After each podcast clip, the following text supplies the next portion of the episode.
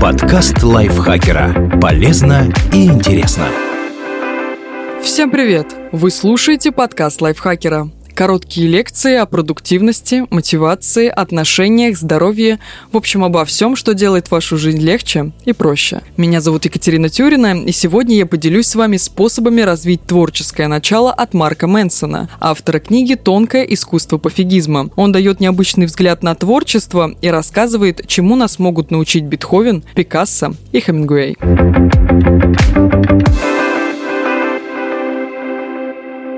Что такое творчество? Уже само слово «творчество» звучит как нечто противоположное скуке. Когда мы его слышим, представляем нечто волнующее и удивительное. Мы знаем, что творческие люди необычные, а творческая работа далека от наших собственных скучных обязанностей. Поэтому думаем, что и секрет творческого успеха тоже должен быть не скучным. В университете у меня был один друг, рассказывает Марк Мэнсон. Он мечтал стать знаменитым писателем. После выпускного он купил билет до Парижа и намеренно три недели прожил там на улице. Он считал, что обязан пережить какие-то страдания, чтобы найти вдохновение. Действительно, есть масса историй о разных странностях творческих людей. Стравинский верил, что сможет вдохновиться только если постоит на голове. Ван Гог поссорился с приятелем, отрезал себе ухо и отправил его в подарок любимой проститутке, чтобы оно не пропадало зря. Да, скучными великих никак не назовешь. Тоже относится и к их творениям. Но творческий процесс и правда довольно скучен, а раз так, значит он воспроизводим, и любой человек может его освоить практикуя практикуясь. Но для начала давайте вспомним, что вообще такое творчество. Согласно определению психологов, оно объединяет новизну и ценность. То есть, чтобы мы посчитали что-то креативным, оно должно быть новым и полезным. Причем новое не значит уникальное. Чаще всего то, что нам кажется новым, просто переделывает или дополняет старое неожиданным образом. И любое нововведение не становится творческим автоматически. По словам Марка Мэнсона, если изобрести диетический напиток из воды с грязью из пупка,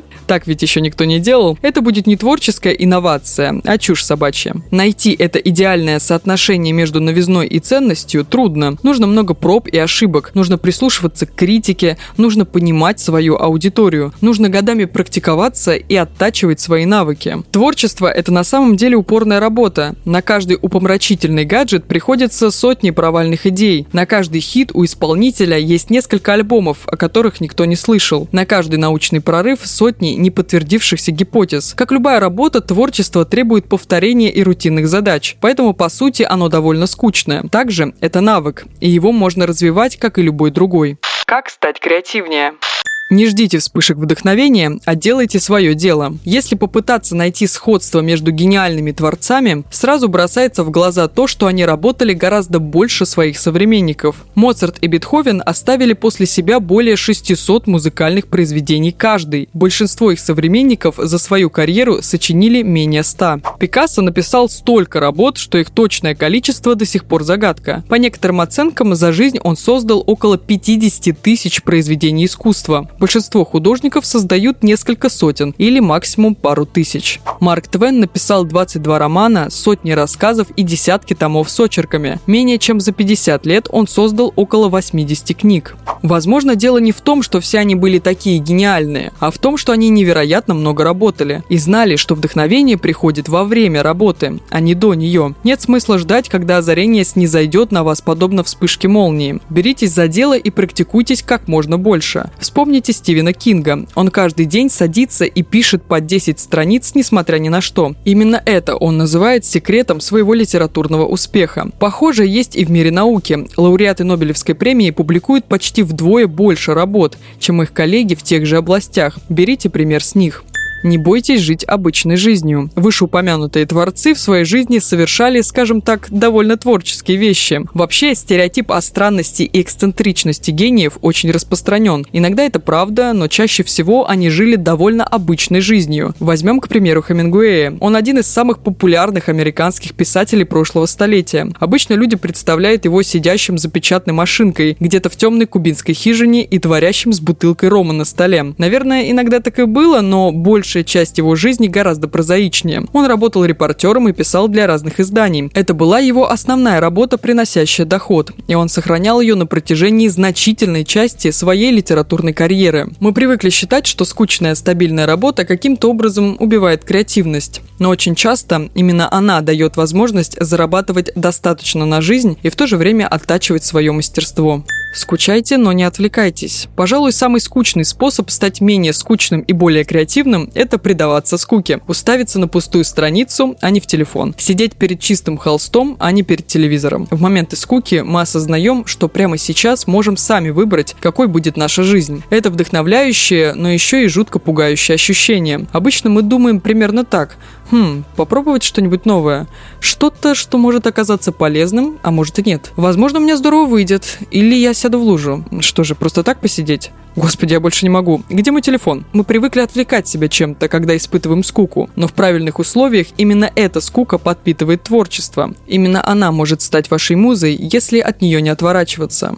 Найдите самых креативных людей в своем окружении и подражайте им. Творчество начинается с погружения в интересующую сферу и подражания. Чтобы создать что-то новое и ценное, нужно знать, что уже существует. И научиться делать это достаточно хорошо, чтобы ваша работа, если не превзошла, то хотя бы была на одном уровне с другими. Музыканты для этого разучивают чужие песни, писатели читают книги других авторов, художники изучают манеру других живописцев, предприниматели перенимают успешные бизнес-модели. Это дает основу для их собственных творческих идей, знакомит со знаниями и опытом, которые потом можно сочетать, чтобы создать что-то свое. Найдите творческих людей, которым вам хочется подражать. Постарайтесь получить работу или стажировку у кого-то, у кого гораздо больше опыта, чем у вас. Смотрите, как они работают, подражайте их методам, учитесь, а потом пробуйте сделать что-то самостоятельно.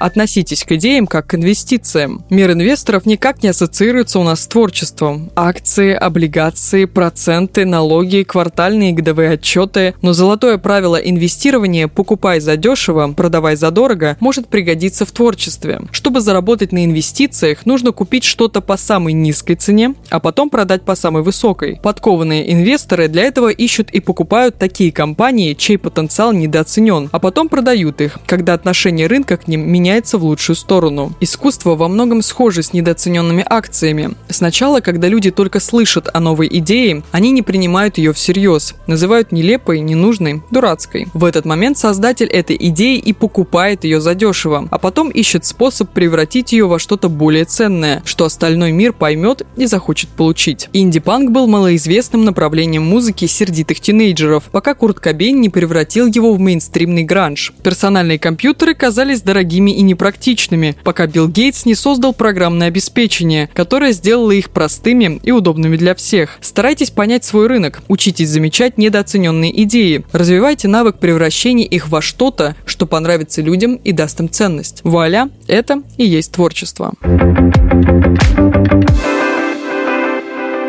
Спасибо Елене Евстафьевой за этот текст и спасибо вам, что прослушали этот выпуск. Не забывайте подписываться на подкаст Лайфхакера на всех платформах, ставить ему лайки и звездочки. Заходите к нам в чат в Телеграм, он так и называется – подкасты Лайфхакера. На этом я с вами прощаюсь. Пока-пока. Подкаст Лайфхакера. Полезно и интересно.